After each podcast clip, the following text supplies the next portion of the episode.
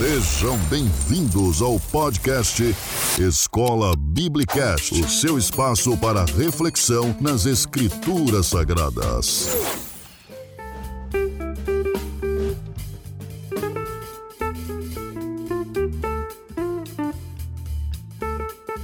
Olá, seja muito bem-vindo ao Escola Biblicast, o seu podcast da Escola Bíblica Dominical, a nossa EBD.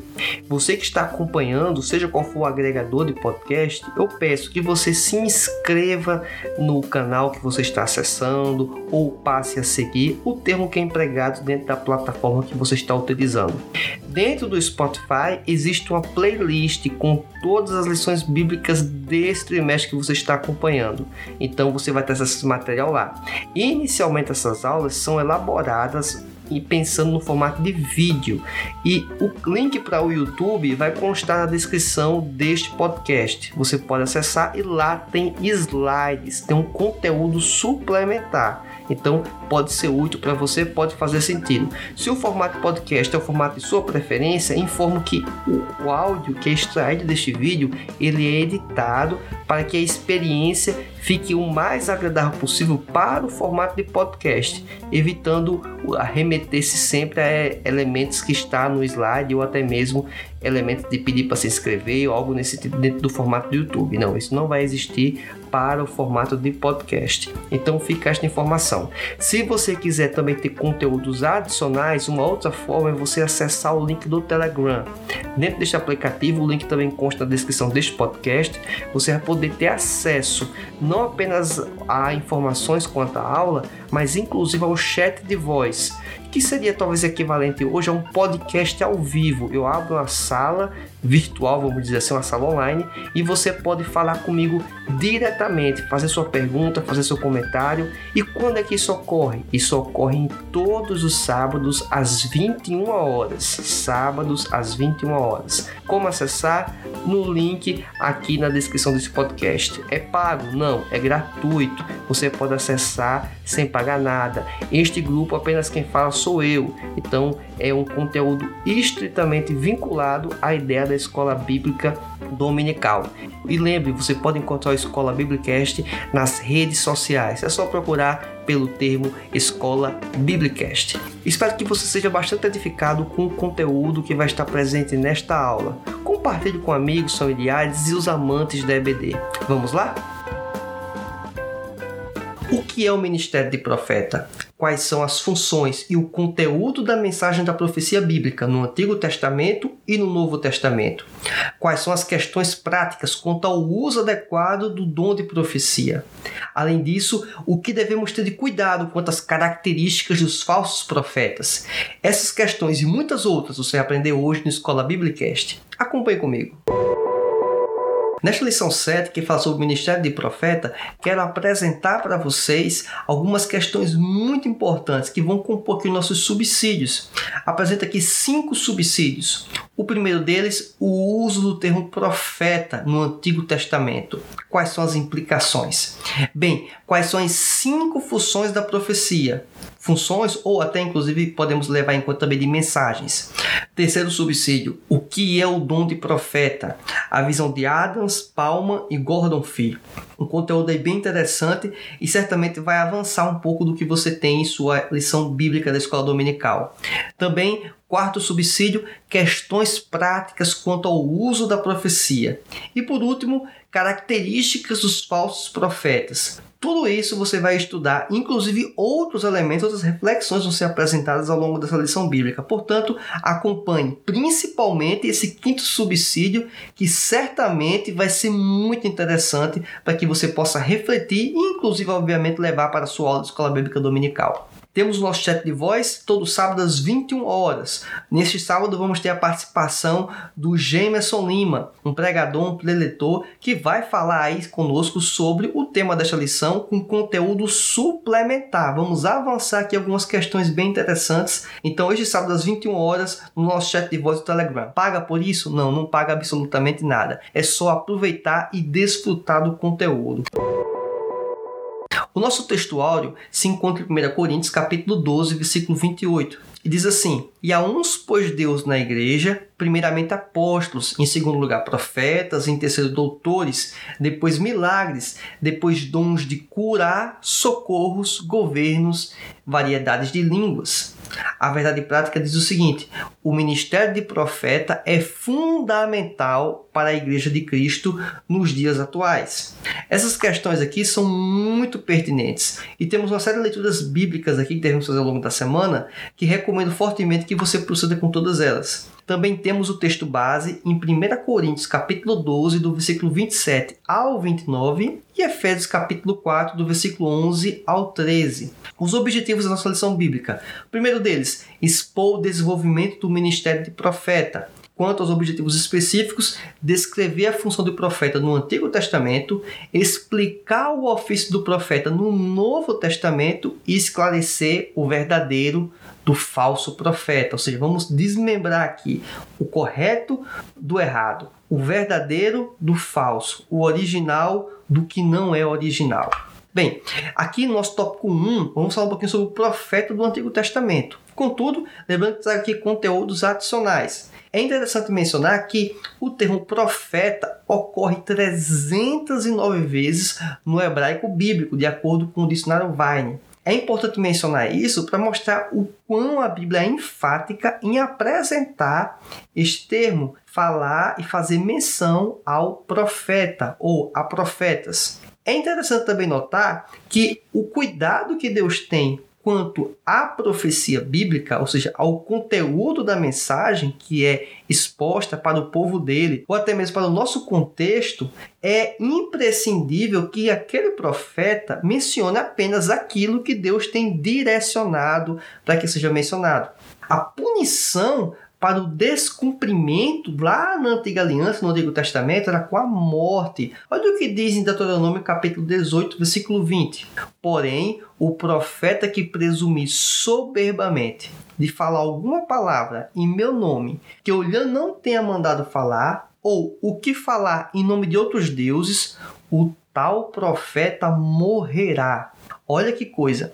Aquela pessoa que leva-se uma mensagem que não é de Deus, que é dele mesmo, que é de outro Deus, ou até mesmo que ele presume ou pelo menos roga ser de Deus e que não é de Deus, o Deus Todo-Poderoso, este profeta deveria morrer. Então, olha só que em contexto Deus ele tem de zelo e de cuidado quanto à prática do profeta, da profecia bíblica. É importante também mencionar que essas questões estão inicialmente estabelecidas no Antigo Testamento e no Novo Testamento parece que não há uma, uma expressão tão forte nesse sentido.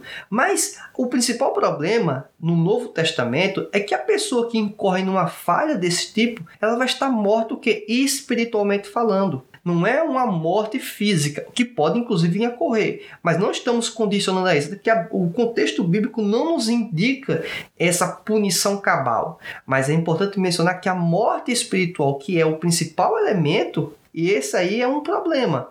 Então, a pessoa que está numa prática dessa, se não houver nenhum tipo de conserto nesse sentido, essa, essa pessoa se encontra totalmente morta espiritualmente falando. O Antigo Testamento, se de acordo com o dicionário Wycliffe ou Wycliffe, então toda vez que você vê essa referência aqui a estes autores, é o dicionário Wycliffe, certo? Durante nossa apresentação aqui vamos ter algumas referências nesse contexto. Mostra um contraste muito grande do mundo pagão da mensagem profética, visto que o que? Ela não é considerada na perspectiva de uma origem humana, mas sim divina. E por essa razão, o profeta do Antigo Testamento era diferente do adivinhador pagão da antiguidade. É importante mencionar que, no contexto não apenas de Israel, mas nas regiões circunvizinhas, existia a figura do profeta. Só que a diferença do profeta, do povo de Deus, o profeta bíblico, é que a mensagem dele e o conteúdo dele provém de Deus. Já as demais culturas, esses profetas ou adivinhadores, videntes, eles traziam concepções de outros deuses ou da própria invenção humana. É importante mencionar que esses outros deuses também são invenções humanas. Então, tudo isso é um grande contexto de diferença, o que o dicionário Wycliffe fala de grande contraste. Então, existe uma grande diferença do que é profecia no Antigo Testamento dos profetas de Deus e os profetas que não são de Deus o erro, inclusive da falha das profecias e das mensagens daquelas pessoas, é que elas careciam do que? De origem divina. Isso vai fazer o quê? Implicar em quê? A não ocorrência. Há muitos erros, muitas falhas. Quer dizer que 100% vai dar errado? Não, porque a depender de como aquela profecia era proferida e se houver algum controle humano, aquilo porventura poderia inclusive vir a acontecer. Bem como também quando tratamos sobre, entre aspas, possibilidades. Mas a aplicação da profecia na Antiga Aliança, no Antigo Testamento, na perspectiva divina, essa daí era inconcebível a falha dela. Por quê? Porque provém do próprio Deus. É de natureza divina, não é de natureza humana. Avançando aqui um pouco mais, devemos trazer aqui uma reflexão do termo profeta no Antigo Testamento. O termo original ele pode representar tanto para aquilo que é falso ou verdadeiro. Então, quando você vê menção a esse termo original de profeta no Antigo Testamento, pode se remeter a um falso profeta como a um verdadeiro profeta. Então, inicialmente não dá pelo termo em si distinguir se é um falso profeta ou um verdadeiro profeta. Em Êxodo capítulo 4, do versículo 10 ao 16, e também em Êxodo capítulo 7, versículo 1, traz a ideia da mensagem de é aquele que fala por outra pessoa ou é a sua boca. Ou seja, já está se assemelhando já à ideia de profecia, como talvez é muito conhecida dentro do contexto, é, vamos dizer, eclesiástico atual. Olha o que diz em Deuteronômio capítulo 18, versículo 18. Eis que lhe suscitarei um profeta do meio dos seus irmãos, como tu, e porei as minhas palavras na sua boca, e ele lhes falar tudo o que lhe ordenar. Olha que interessante. Esta pessoa vai estar remetendo, trazendo tudo que for ordenado por Deus ele vai replicar, ele vai repetir a mensagem. Ele vai ser uma espécie de megafone, ele vai amplificar aquilo que Deus tem colocado em seu pensamento, em seu intelecto, para ser ministrado, para ser apresentado às demais pessoas. Perceba que não existe uma intervenção humana no sentido de acrescentar ou diminuir conteúdo, mas sim o que? De expor a mensagem, de ser uma boca de Deus em relação a instrumentalizar, a verbalizar a mensagem de Deus. É importante mencionar que a aplicação no hebraico do plural de profeta, ele remete à ideia não de profeta de boca de Deus, mas sim de seguidores ou companheiros de profeta. E aí temos referências interessantes quanto a Samuel, que existiam homens que seguiam ele, tem as referências bíblicas que indicam esse 1 Samuel capítulo 10, versículos 5 e 10 e 19 e 20, e os seguidores de Elias e de Eliseu, que eram chamados também filhos de profetas. Primeiro livro de Reis, capítulo 20, versículo 35. Outra referência também para profeta no Antigo Testamento é que poderia se referir o que a profetas pagãos. Em primeiro livro de Reis, capítulo 18, versículo 19, temos o seguinte texto: Agora, porém, envia a junta a mim todo Israel no Monte Carmelo, como também os 450 profetas de Baal e os 400 profetas de Acera, que comem da mesa de Jezabel. Percebe-se então que o termo original hebraico ele é aplicado tanto para profetas verdadeiros como para falsos profetas. Uma outra questão também interessante é que existem profetisas no Antigo Testamento. E esse termo também é empregado na versão feminina. Isso ocorre seis vezes, de acordo com o dicionário Vine. Primeiro, em Êxodo, capítulo 15, versículo 20, Miriam é chamada de profetisa, a esposa de Isaías também é chamada de profetisa, em Isaías, capítulo 8, versículo 3, tem essa referência. E também a profetisa Uda, no segundo livro de Reis, capítulo 22, versículo 14 ao 20. Então, são questões que aparecem no emprego do original hebraico de profeta no Antigo Testamento. Agora entramos aqui num conteúdo, num subsídio muito interessante. Quais são as funções da profecia ou quais são as mensagens da profecia. E por que é importante mencionar isso? É que quando vamos tratar a mensagem profética, devemos sempre considerar que tipo de conteúdo está sendo ministrado, está sendo apresentado. Isso ajuda na interpretação e na aplicação. Percebe que o primeiro elemento aqui apresentado de acordo com o dicionário Wycliffe, ou Wycliffe, como você queira chamar, é de prenúncio, prenunciar. Olha só, os profetas são os primeiros de todos os prenunciadores e porta-vozes de Deus. Abraão, quando recebeu e anunciou a aliança de, que Deus havia feito com ele, a respeito de sua semente, foi o que? Um profeta. Temos aqui referências em Gênesis. Moisés, o maior de todos os profetas, deveria receber a palavra diretamente de Deus e transmiti-la para Arão, que era seu porta-voz. Êxodo capítulo 7, versículo 1 e 2. Então, aqui já temos o primeiro elemento do conteúdo de que tipo de função a profecia tinha, inclusive também parte da mensagem. Outro elemento também é de profetizar, ou seja, elementos vindouros. Olha só, embora nem todos fizessem Muitos profetas previam o futuro. Abraão, como primeiro homem a receber o nome de profeta, ele transmitiu a Isaac e seus descendentes a profecia sobre Israel, que revelava a promessa da primeira vinda de Cristo com a sua semente e também a instalação de um reino. E é importante mencionar que lá em Gênesis já existe uma profecia, só que dita pelo próprio Deus, quanto à vinda do Messias. Outro elemento também é os ensinos éticos e sociais, já é a terceira função. Aqui vamos apresentar cinco funções, cinco mensagens. Aqui é a terceira. Nessa terceira, a primeira tentativa de Moisés para ajudar seus irmãos foi realizada na esfera social. Êxodo capítulo 2, versículo 11. E o contexto aqui é apresentado o sofrimento que o povo de Israel estava passando, sendo atormentado pelos egípcios. E Moisés, ele inclusive toma uma atitude quanto a isso. É lógico que tem toda uma implicação que ele tem que inclusive se retirar, mas tudo isso ocorre e existe sim um cuidado do profeta quanto a caráter ético e também cuidado social de justiça social.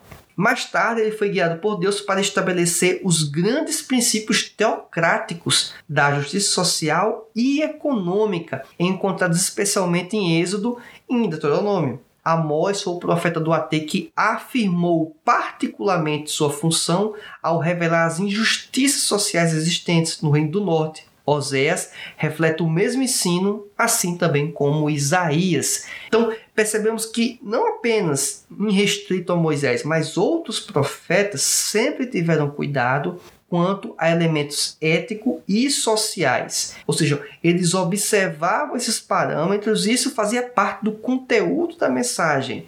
Isso não é, não estou falando aqui de uma iniciativa humana, é de uma iniciativa divina Lembra que a, a, ideia de profecia que estamos falando, do profeta, é serem utilizados como boca de Deus, como instrumentos de Deus. Então, isso não era um conteúdo que eles vivenciaram e ficaram constrangidos e foram expostos. Não, eles eram utilizados de propósito pelo próprio Deus, com um propósito específico, inclusive. Então, para deixar isso bem claro. Quarto elemento e o quinto, o quarto elemento é o seguinte: é a influência política. Moisés recebeu a incumbência de exigir a libertação de Israel junto a Faraó, em Êxodo capítulo 6, versículo 11 e Êxodo capítulo 9, versículo 13. Natã deveria comparecer perante Davi, também temos referência em 2 Samuel. Isaías confrontou o rei Acais e aconselhou Ezequias.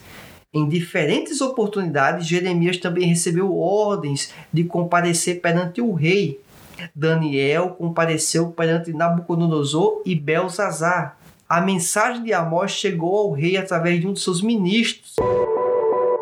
Eu quero abrir aqui um parêntese e convidar você para que você possa fazer uma reflexão comigo quanto à prática dos profetas no Antigo Testamento, quando eles apontavam as injustiças sociais e outras questões problemáticas, como envolvendo inclusive a ética, e em relação aos líderes, aos governantes daquele período, colocando inclusive em xeque a sua vida, a vida deles em xeque, em virtude desses apontamentos, mas usando-se das prerrogativas prerrogativas que eles tinham de serem homens de Deus para anunciar a verdade e para apontar as falhas, inclusive indicando as medidas que poderiam ser feitas para corrigir os erros. Será que hoje passada da igreja brasileira, falando do contexto brasileiro, não deveria fazer o mesmo em relação a algumas práticas de alguns governantes que existem por aí, a nível estadual, municipal e a federal? Eu imagino que você deveria fazer uma reflexão nesse sentido. Eu também devo fazer uma reflexão nesse sentido. Será que porque alguma pauta que é talvez importante para mim está sendo atendida, ou que eu acho que é interessante, eu vou ter que proteger ou um termo mais popular, passar pano em relação à conduta de uma pessoa que está claramente equivocada? Ou eu deveria ressaltar tanto o aspecto positivo e também não desprezar, não menosprezar o lado negativo, os problemas e apontar a falha e denunciar o erro e não compactuar com o erro. E infelizmente, e isso não é a nível apenas local, isso é a nível Brasil. Quantos líderes estão infelizmente, infelizmente, se interrelacionando de uma forma que foge à interação que deveria ser pautada pelo aspecto, vamos dizer, cordial do, da religião com a política, da igreja com a política, e estão entrando em caminhos que fazem vergonha para a igreja. Imagino que alguns que estão me acompanhando aqui, porventura, podem até estar entrando nesse caminho ou já estão nesse caminho. Então, eu faço um alerta para você nesse sentido. Tome muito cuidado com a sua conduta, com a conduta do seu líder nesse sentido, porque isso é deletério para o evangelho. É deletério para a marca, para a presença da igreja, pois isso pode manchar. Eu, quando eu falo igreja, é manchar a igreja visível, o nome da igreja, uma denominação, uma igreja local, em virtude de se vincular e de passar pano, mais uma vez eu repito esse trecho, passar pano para político, se posicionar de uma forma como se existissem mitos e aí uma confusão muito grande que existem salvadores da pátria. Não existem salvadores da pátria, não existem mitos, não existe alguém que está salvando o Brasil ou salvando uma localidade de um sistema perverso. Isso não existe. A única pessoa que pode salvar isso de todo esse mal é o próprio Deus. Não é uma pessoa, não é um grupo, tá certo? Então vamos refletir a respeito disso. Se você está acompanhando e discorda disso, eu não posso, infelizmente, é, mudar minha opinião em virtude disso. Mas se você está concordando, analise se você pode ser um instrumento de Deus na sua localidade, não para criar confusão com seu pastor, não para criar confusão com os demais irmãos, mas para poder alertar, alertar para o bem da igreja, para o bem da sua comunidade. E no contexto que estamos vivendo, uma lição bíblica como essa, eu não poderia passar, na minha opinião, de expor essa minha opinião, tá certo? Eu entendo que deveríamos sim refletir a respeito disso, para que não venhamos a cair na idolatria, seja do Estado, seja de uma pessoa. O Estado não salva ninguém, uma pessoa não salva ninguém, não salva a nação. E infelizmente tem líderes, pessoas que estão entrando neste caminho como se existissem salvadores da pátria. E não existem salvadores da pátria. Alguns, inclusive, estão entrando na perspectiva que existem sistemas salvadores. Não, não existem sistemas salvadores. Tá certo? Até mesmo a democracia, que é o melhor dos sistemas, ele não é perfeito. A própria democracia, inclusive, permite que más decisões sejam tomadas e que nós vamos pagar o preço dessas más decisões. Então, é só para deixar esse contexto muito claro e expor humildemente a minha opinião, mas entendo eu que está embasada no contexto bíblico. Toda vez que o Estado está se interrelacionando com os entes envolvidos na nação, como a igreja, até aí, tudo bem. Mas quando a igreja começa a se achar no direito e no poder de estar fazendo parte de um governo e estar contribuindo para decisões equivocadas e apoiando essas decisões, aí é, passou dos limites, tá certo? Então, quero deixar isso bem claro. A igreja deve ser atuante na política? Deve, dentro dos devidos parâmetros, sempre respeitando a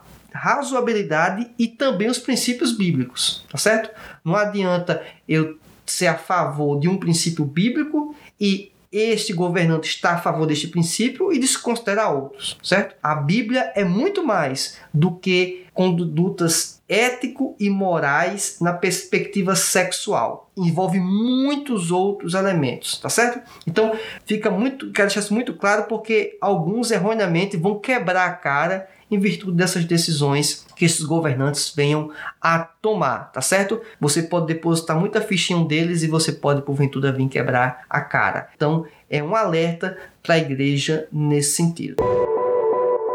Após essa reflexão agora, é, volta aqui para a nossa quinta mensagem ou quinta função da profecia, que é de conteúdo soterológico, ou seja, em relação à salvação. O ministério mais importante desempenhado por um profeta era a transmissão da mensagem da salvação.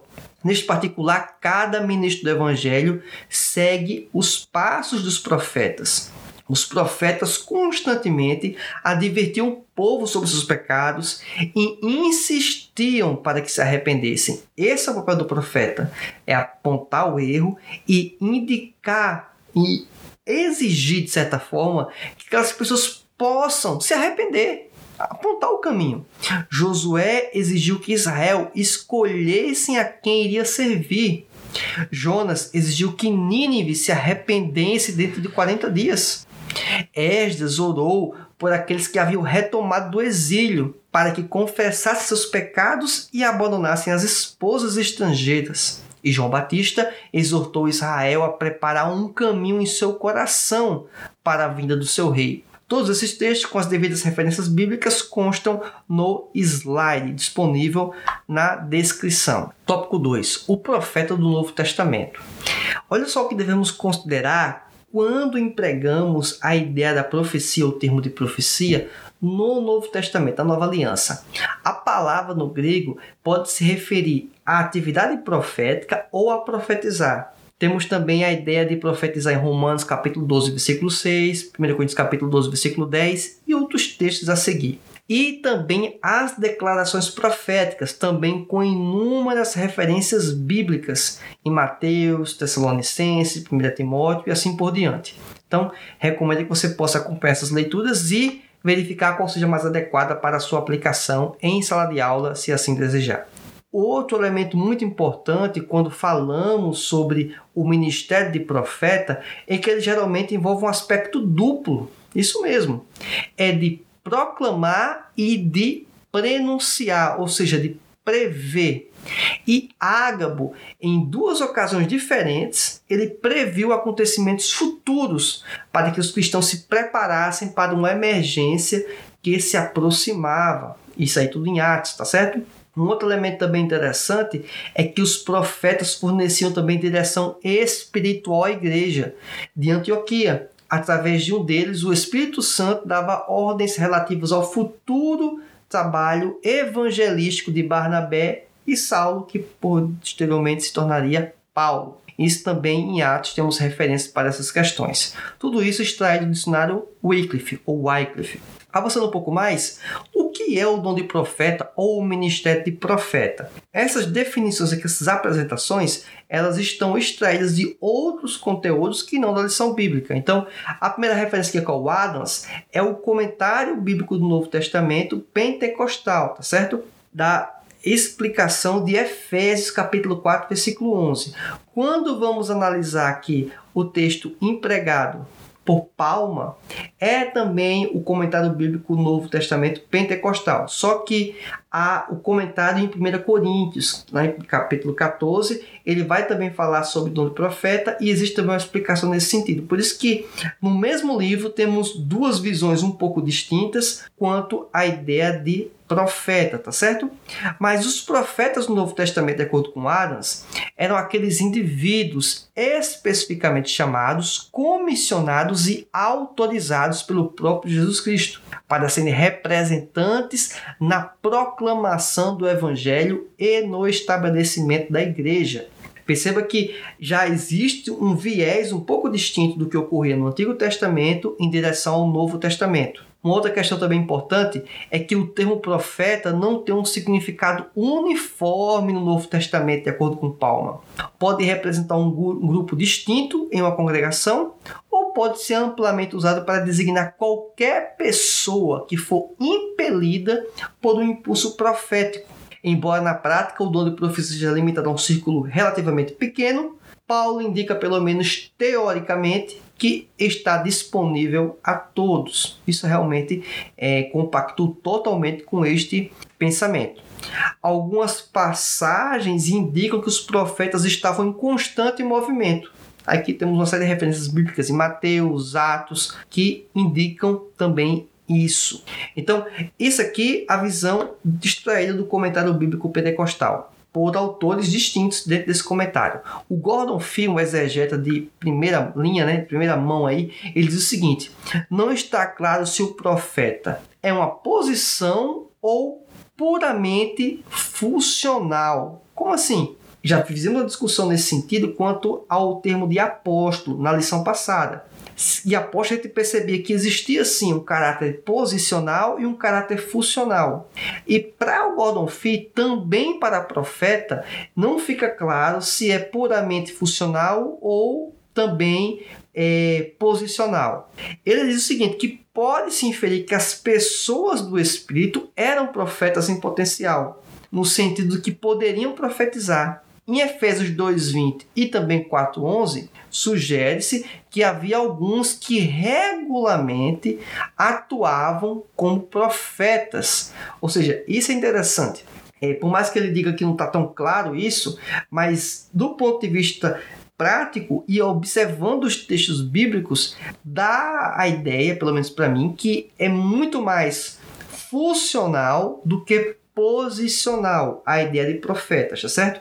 Talvez alguns que vão ter essa função de profeta, ou vão estar exercendo isso, podem talvez levar o posto, vamos dizer assim, ou a posição de serem considerados profetas, mas não a posição que vai trazer esse dom, mas o dom é que permitiu que eles tivessem essa posição. Então, esse é um ponto importante.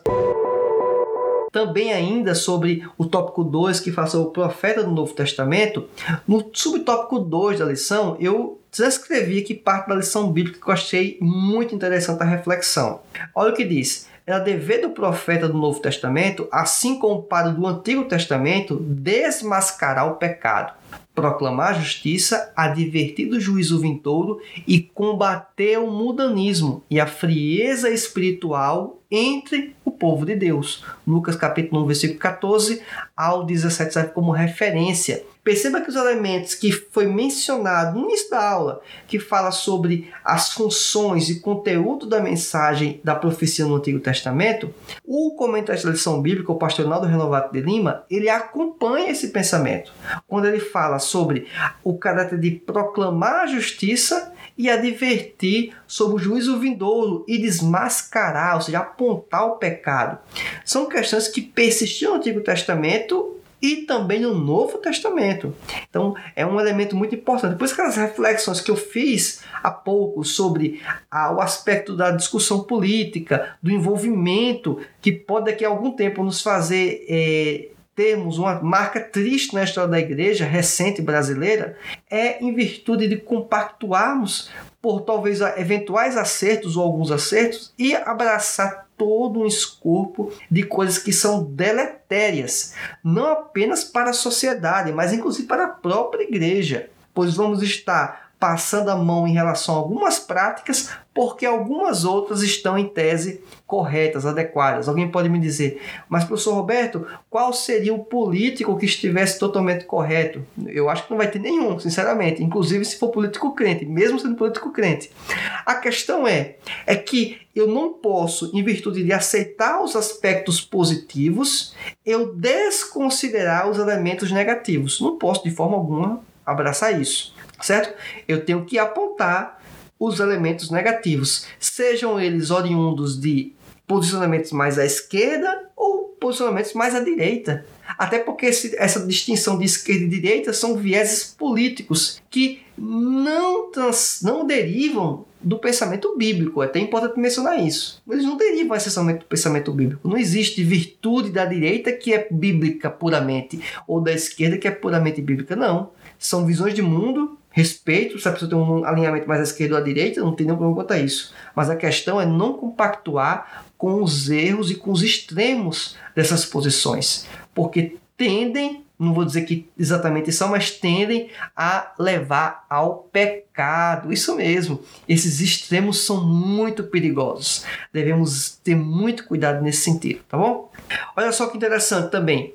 Por causa da mensagem da justiça que o profeta apresenta em tempos de apostasia e confusão espiritual, inclusive na igreja, não há outro jeito ele fatalmente será rejeitado e perseguido por muitos. E eu não duvido que depois dessa minha exposição e de, de posicionamento, de fazendo críticas a alguns, algumas pessoas, não precisa exatamente nominar, porque é algo tão notório, né? Isso, não precisa exatamente nominar. Ah, alguns eventualmente vão ficar chateados comigo porque vão preferir adorar o seu mito de estimação, né? O seu poste-ídolo de estimação.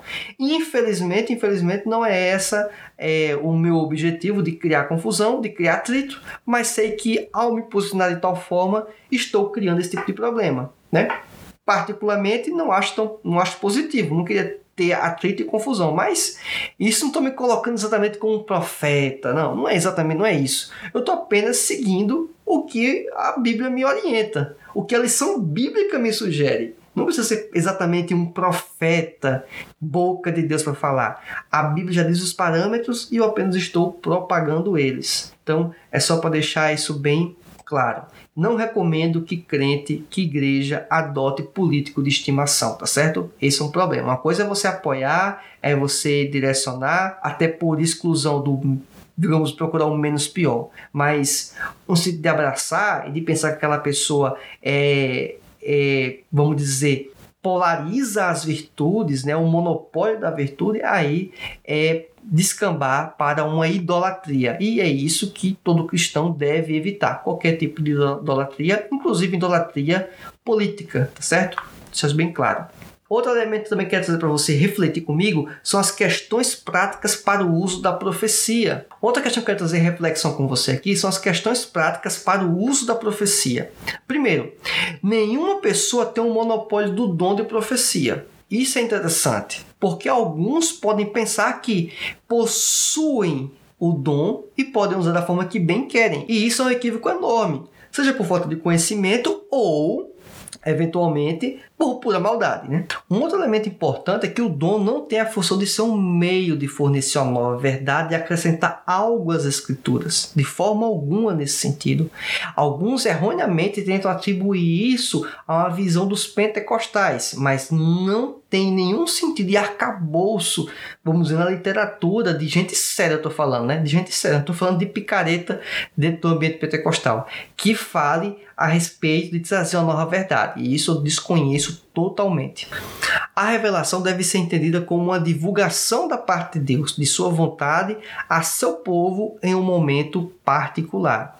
Um outro elemento também importante é que o uso resultará na edificação, na exortação e na consolação dos crentes. Tudo isso dito dentro do comentário bíblico pentecostal do Novo Testamento como referência.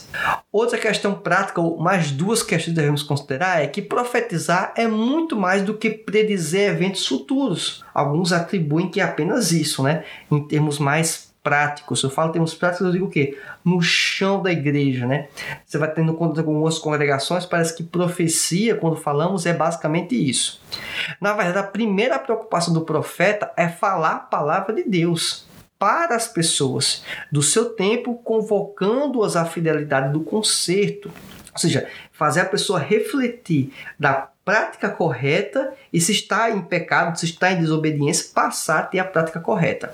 A profecia também é um dom de Deus que nos concede, não com finalidade o de prevermos o futuro, mas de nos levar a Cristo. Perceba que tanto o comentário bíblico, o Vine, né, o exegético, quanto também o dicionário bíblico, Wycliffe ou Wycliffe, eles caminham com um raciocínio muito semelhante. A ideia que, essencialmente, o importante é o conteúdo da mensagem para levar a pessoa ao arrependimento, para levar a pessoa para o conserto com Deus. E não necessariamente o quê? Ou prioritariamente anunciar o futuro, predizer o futuro. Não é esse o pensamento inicial. Alguns confundem, não por causa que a, a Bíblia e o Novo Testamento apontam exatamente isso, mas sim por causa do contexto do Antigo Testamento, que tem características muito particulares, com profecias que remetiam ao próprio Cristo, que se cumpriram, profecias ao povo de Israel, que se cumpriram. Então, existia um caráter futurístico mais presente no Antigo Testamento nas profecias. Contudo, mas boa parte delas já se concretizaram. Então, é, é no caráter de indicar o que ia ocorrer, é entender aquela profecia no contexto a está inserida. E aí percebe que naquele momento era importante, apontava para é, o Salvador, apontava para aquela pessoa que iria trazer mudança para a história da humanidade, que era o próprio Cristo. Então, tudo isso existia no Antigo Testamento. Contudo, no Novo Testamento, essencialmente não é predizer o futuro, mas sim nos levar ao conserto, nos levar à mensagem do Evangelho, a buscarmos mais a Deus. No tópico 3 da lição bíblica, fala sobre discernindo o verdadeiro profeta do falso. No subtópico 1, existe uma contraposição, um contraste entre a simplicidade versus a arrogância.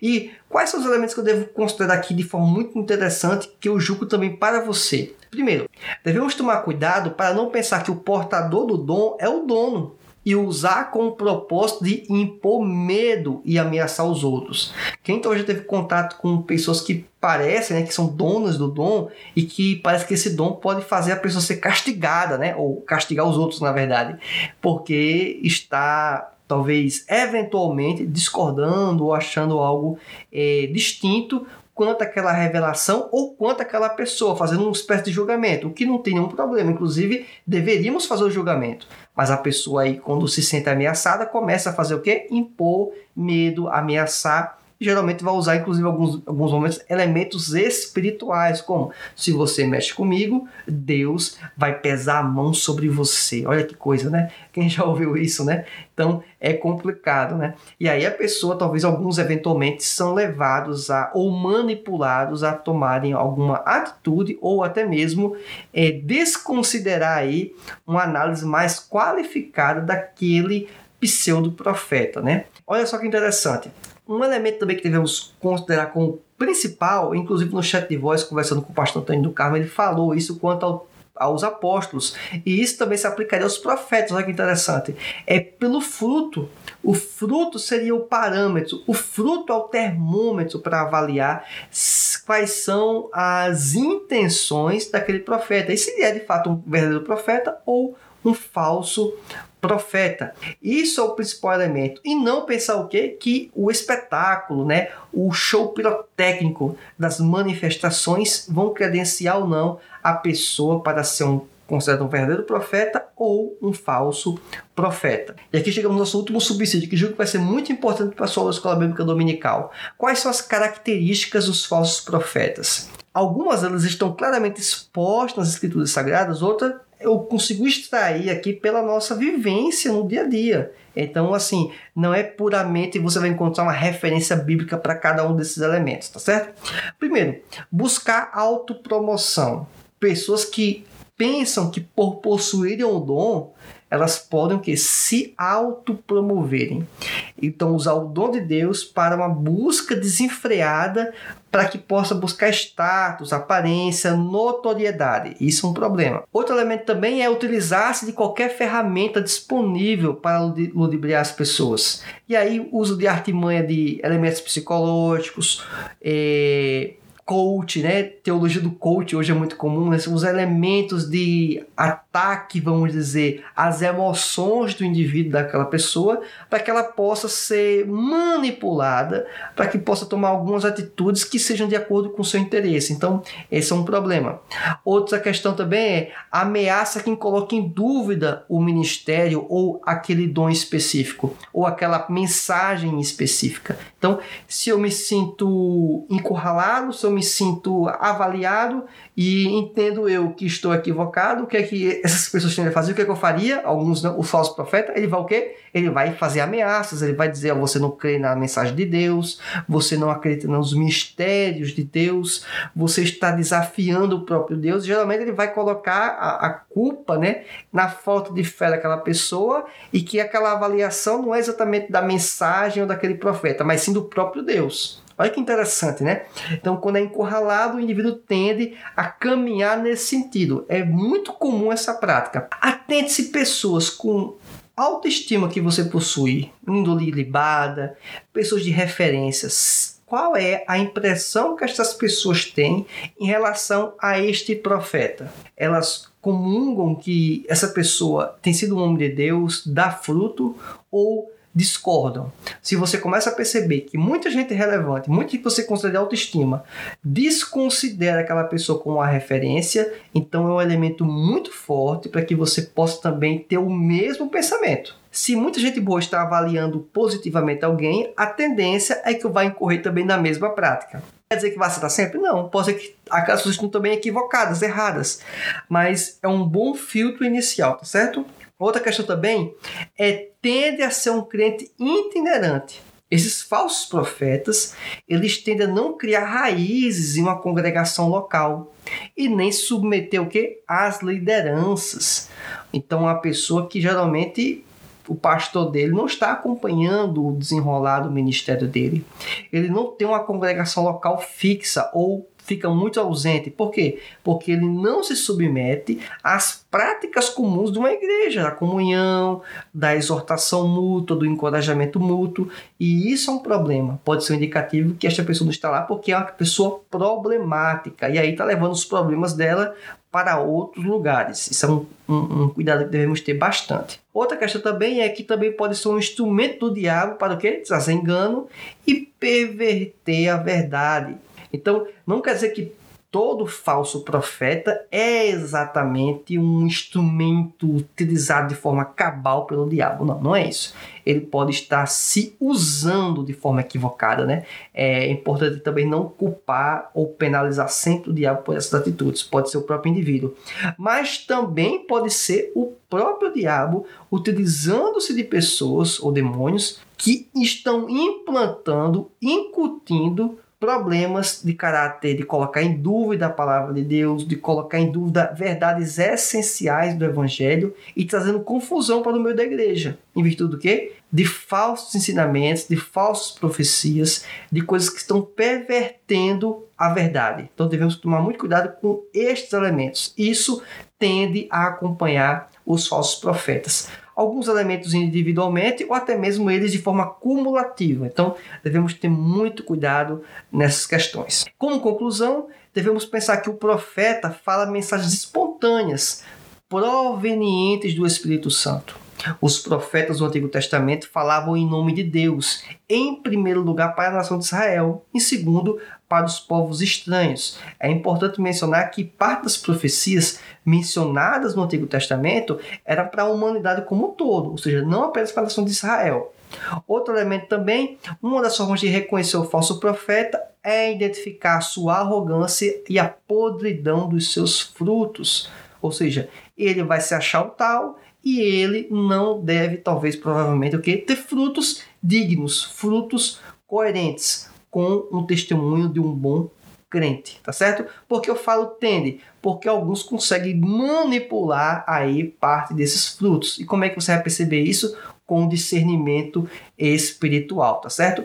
Então não quer dizer que exatamente pelo fruto ou pela minha leitura do que é o fruto eu vou estar 100% correto. Eu posso inclusive estar equivocado, pois eles podem ser o quê? Hipócritas tá bom? Eles podem ter aí uma conduta é, em algum certo momento estereótipa correta, mas o pensamento, o coração está totalmente dilacerado, totalmente é, enviesado para a prática do mal, a prática equivocada, tá certo?